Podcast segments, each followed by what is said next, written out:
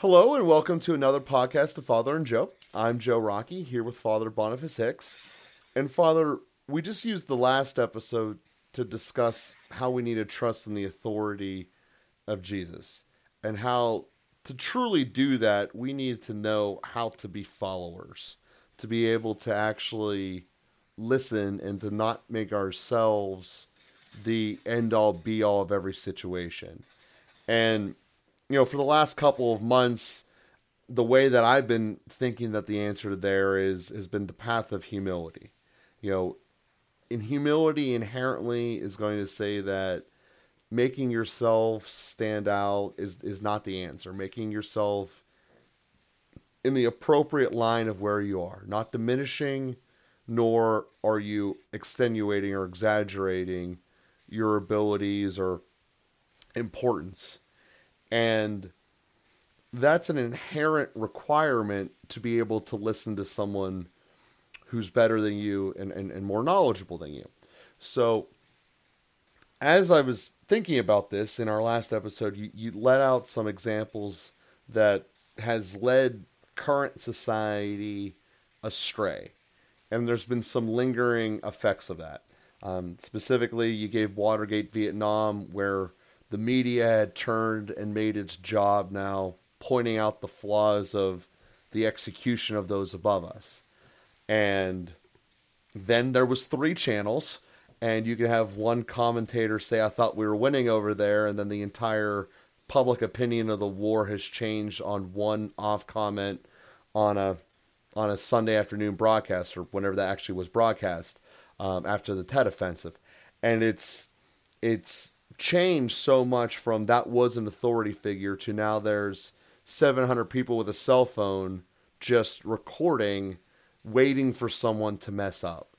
It's like if you see someone, like if you see a, a, a police officer doing his job and trying to calm someone down, it used to be people would just implicitly trust that the cop was right and just do what he says. Now you see people pulling out their phones trying to create a problem so they can film it so they can be have more followings on Twitter or YouTube or whatever the appropriate platform is.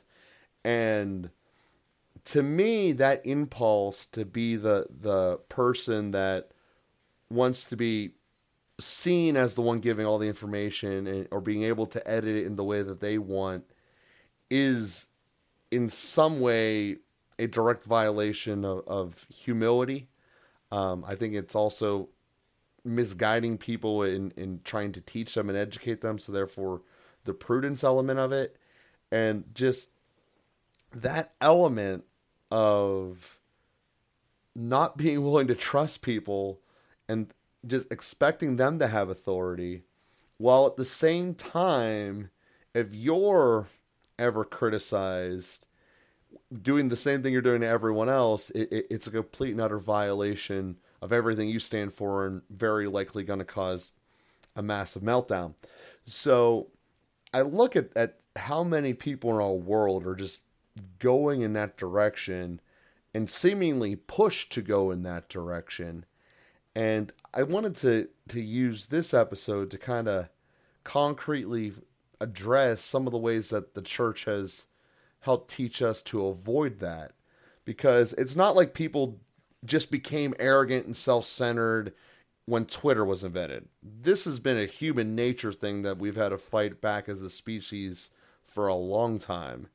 And I wanted to to uh, look at some of the tools that the church has you know come up with throughout the years because again human nature is what it is as you said in your last episode it's it's built into us. God gave us divine nature and human nature and it's here. So the church has dealt with these types of problems before and i wanted to look at what some of those uh, tools are that we have on the shelf to help be able to to address this moving forward both when we see these problems burning up within ourselves but also burning up within others how the church has directed us to become better than that essentially better than just causing problems and trying to profit off of problems that we don't create in various different ways Yeah, I, I mean there aren't. It's the the the the thing that you're that you're pointing to is sin. Uh, you know, I mean, the church's answer to sin is is uh, the proclamation of the gospel uh, and the sacrament of confession. Uh, repent and believe the good news. I mean, holding up the uh, witness of the saints, holding up good examples is certainly helpful. Uh, not giving ourselves license to just like slander people and to detract against people. You know, those sins of the tongue, which are a venerable part of our, certainly our Catholic tradition, that uh, calumny is to lie about your neighbor in a way that slanders his reputation. Detraction is telling the truth about your neighbor, but exposing his sin in a way that destroys his reputation. We have a right to our reputation. So it's a it's a basic piece that things like you know Watergate or Vietnam, there's a total loss of discretion. You know, there's a there's a kind of heroic exposure of corruption that we celebrate, but then there ends up being a loss of discretion, and then it leads to a lot of character assassination.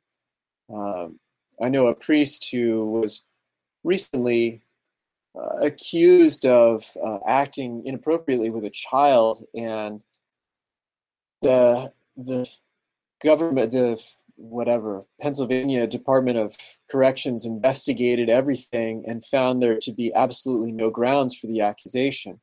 But he was removed from priestly ministry for uh, four or five months while that took place, and we've moved to a place of guilty until proven innocent. And so he suffers now. There's always going to be that out there, and maybe even people on this podcast um, think, "Oh, well, sure, he got off, but he probably did it." And that's the sort of attitude that we've developed uh, without a with a with a lack of discretion, a lack of uh, respect for people's reputation, and and the obligation to uh, to protect that as much as possible, not to just to destroy it arbitrarily. So, I mean, uh, really, all of the virtues are oriented toward uh, loving God and loving our neighbor in a way that builds up a society by fostering trust by being trustworthy and also fostering trust in uh, authority. We also have always had a sense in the church that God works through authority even when those authorities are sinners, because they always are. The authorities are always sinners. And so we don't let that disturb us. We, we know that they're going to be flawed, but that God is going to work through their decisions and their teachings. And so we trust in God's work, even in the face of sinful authorities. One of the points that came out in the Middle Ages was with the, the sacraments, for example, people started to have the question well, if you have a sinful priest, is it still a valid Eucharist? Uh, do you still have the body and blood of Christ when he uses, you know, the words of consecration? And the church said, yeah, because the, the church is really doing this thing. And the priest is the, the church's minister representative, and he does that objectively by being in holy orders. And so you don't have to ask the question does his subjective holiness affect the validity of the Eucharist, whether you really have the Eucharist after, you know, in the context of the Mass? So uh, those questions have been around, and, and we have uh, some some trust uh, that you know was was certainly there in the past and was challenged in the past and gets challenged in the present but but basically by growing in in holiness by following the, the path of repentance, by also asking the question like, what's what's my part? Uh, what can I do? And this is something I learned from Jordan Peterson about Dostoevsky or about about uh, Alexander Solzhenitsyn that he was uh, he was a contributor to a lot of the the communist problems, and eventually when it turned when it backfired on him and he became the victim and he was imprisoned in the gulag he could have sat there in his own bitterness and blamed everybody else. But at some point, he took responsibility and said, Well, what's my part? What did I do? And, and what can I repent for? And how can I make a difference now? And, and that's a good attitude to take rather than looking at all the problems of society and what all is going on there to say, Well, I contributed to this in some way. And uh, I have my own part to convert from, and I have my own repentance to do and I have the, my the ways that I need to learn how to follow the gospel. And so instead of pointing the finger at everybody else and looking at everybody else's problems, how can I make a difference in, in my life and, and so contribute to uh, to society better? So, I mean, I think that uh, again, just the basic tools of the Christian life in terms of um, relearning uh, the meaning of life from the Scripture and from the divine logic that, God has given us, growing in our union with Him through deeper trust, through prayer, and participating in the in the sacraments. Um, and and taking on the asceticisms of not just following my own preferences and indulging every impulse that I have, but but learning to have a little impulse control and to diet myself and to try and choose the good in each situation. Am I even asking the question, what is the good in this situation? What is the best path for me? And and how do I choose that? To be a little more intentional about that can help me to discern better in the moment and to introduce the kind of decision points in my mind that uh, I don't keep destroying things in the same way as everybody else and going with the flow uh, in a way that ultimately undoes the the good that, that God wants to do in the world. Yeah, and, and looking at that example you just gave there is something you've said here many times is God always gives the ability to point things to the good, no matter how bad or or, or what your situation is. So we can find ourselves in in bad spots and be able to turn it for our good. And, and if you look at it, that that's that's a divine mercy. If you really look at it, you can never be so bad or so messed up that you'd be un- unwanted. And I think that that is very difficult to comprehend if you, if you just look at it objectively you know, um, just things that that people will beat built beat themselves up over with their self guilt. I should have done this. I could have done this, and all that. Well, maybe that's true for what it was at the time, but now you've sat back and reflected this, and the situation is inherently changed because it's later. You know, what can we? What What do you want to do now about it? Is there anything that can be done, or is it maybe best just to learn from it and go to a completely new situation, but have that experience in your life. So I think that when we look at that, that that's something that's incredibly valuable is to realize that no matter what we do, we, we can recover from it. And, and, and as you say there, you know, there's things that, that, that we've done wrong. You, you got to try to help people and, and recover for, you know, mend your mistakes. Obviously it's not a, just get out of jail free because because you can do whatever you want because you can turn for the good. The point is still to start to go towards the good and to make yourself better at that process. And that leads me to a question I've had like been just thinking about, but haven't really been able to figure out how to articulate that. Um, when we read about some of the saints, some of them had done some pretty unsavory things earlier in their lives before they fully turned and, and essentially, in some cases, had a flat out conversion. Um, I think you think of the easiest one being St. Paul. The vast majority of uh, the New Testament is his letters. And before he had the revelation with Christ, he was literally martyring people, making things as difficult as he could, um, and being rather successful at it. And we then see that he's able to be converted and turned to such a, a pillar of good.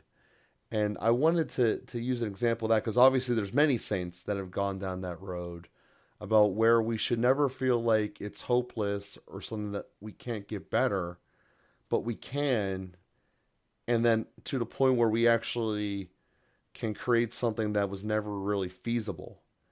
And I think that we see that a lot um, and a lot of different assets. Like we can't believe that that this guy was able to do that. You know, in, in to use a sports analogy, is think about how did this guy who was drafted in the tenth round end up being so good? Or you know, he's a sixth round quarterback. He should be horrible. He went to Michigan, and now he has the most Super Bowls of all time. So you know, it, it's you know, people are able to change and to grow.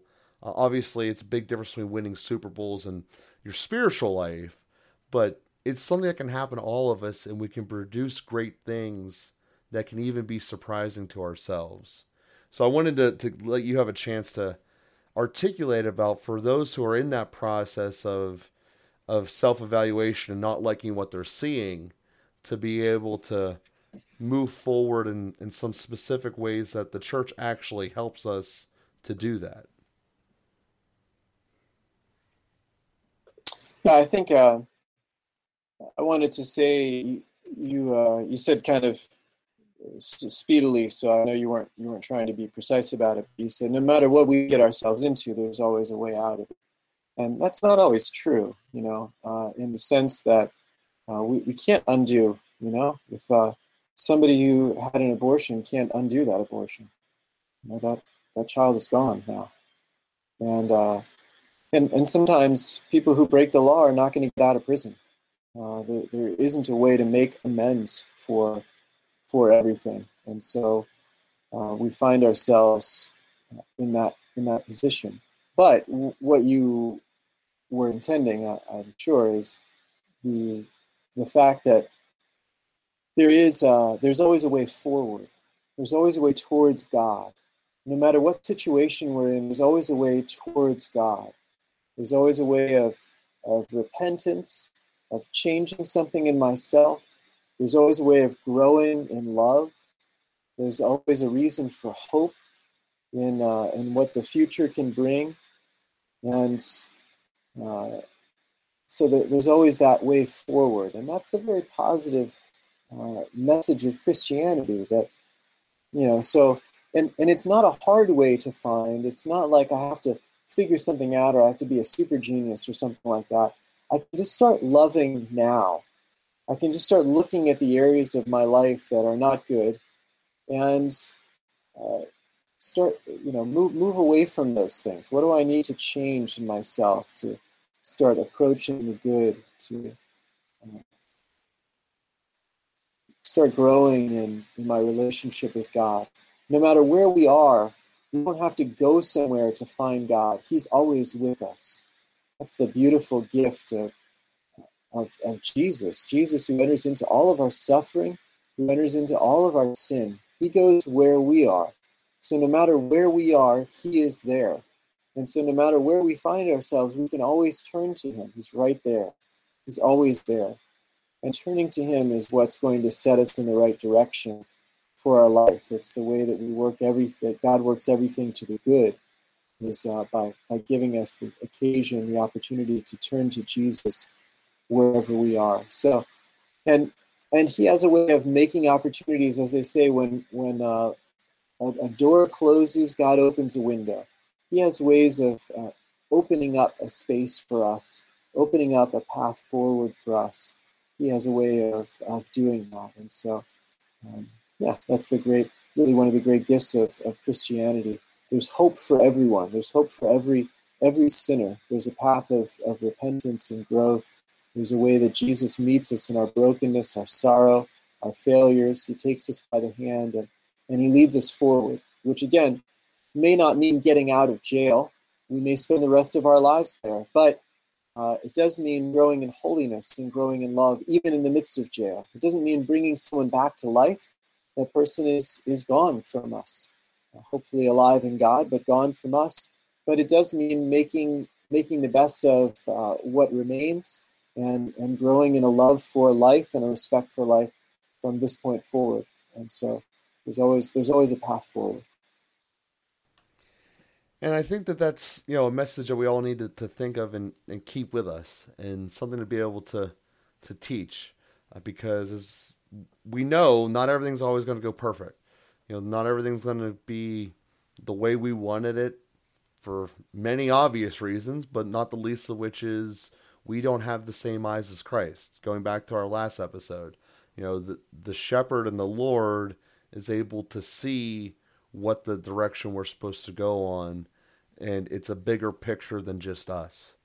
And you know, I think that the the irony of where we're at um, in this culture of trying to make everyone have their eyes upon us is that when everyone's doing that and you're just striving to just have everyone looking at you, following you, clicking you, um, you really lose the ability to be able to see the big picture.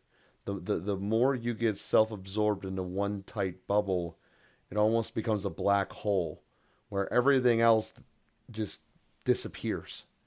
And at the end of the day, if you're not in something that's a truly infinite pull, which Christ is, um, you're going to end up falling short and just having more and more wants and less and less capacity to overcome that. Um, I mean, anyone who's gone through addiction, that's light. That's just summed it up in, in, in a couple of sentences there. But um, it makes me wonder if, if this desire to be all all clicked and everything, if, if that actually would be considered an addiction. Because you can make an argument that there's a, not that big of a difference between needing to get people to tell me, yes, this was a great picture, this was a great idea, and getting the high of that click versus going and hitting a bottle. Um, so it it might medically not be the same thing, but it certainly has a lot of similarities.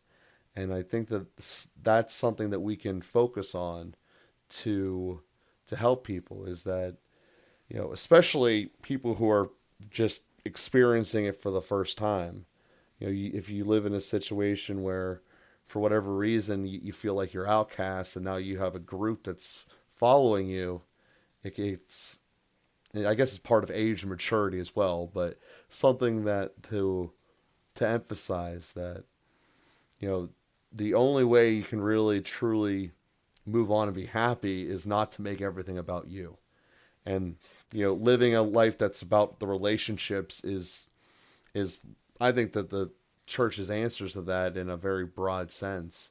If you're focusing on creating better relations with people around you, you're not undermining them. You're not doing character assassinations, as you mentioned earlier. Here, it's it's a growth process, and the hidden gem being that when you help someone else, you almost always are, are helping yourself as well in some capacity or another, whether you realize it at that time or not. So, like I said, I wanted to kind of let that be the the note that we're ending up here today, as we have a couple of minutes to conclude today's episode. Yeah, yeah, it's a it's an important point for us to take a look at our lives, see where we are in the world, and not simply uh, curse the darkness, but but light a candle, take a step forward, and do the part that I can do today, rather than lamenting all of the things that I can't do or the way that the world has gone, and and try to stand apart from the way that the world has gone, as you've uh, drawn our attention to the distrust in authority. Uh, there isn't anything that requires you to distrust authority. Is uh, you, you, can choose to trust, and that's uh, that's an important thing for us to to try and do is, is trust as much as we can. So. Um, yeah, it's important. Good, good opportunity to look at our own lives. Lent is over, but the uh, the process of self-examination and uh, and repentance and growth and holiness and all of that continues on. Yeah, it needs to be a staple of your life, the self-reflection to to go on forward, or else you just end up with problems. So we thank everyone for being with us here today, and we will be with you again next week.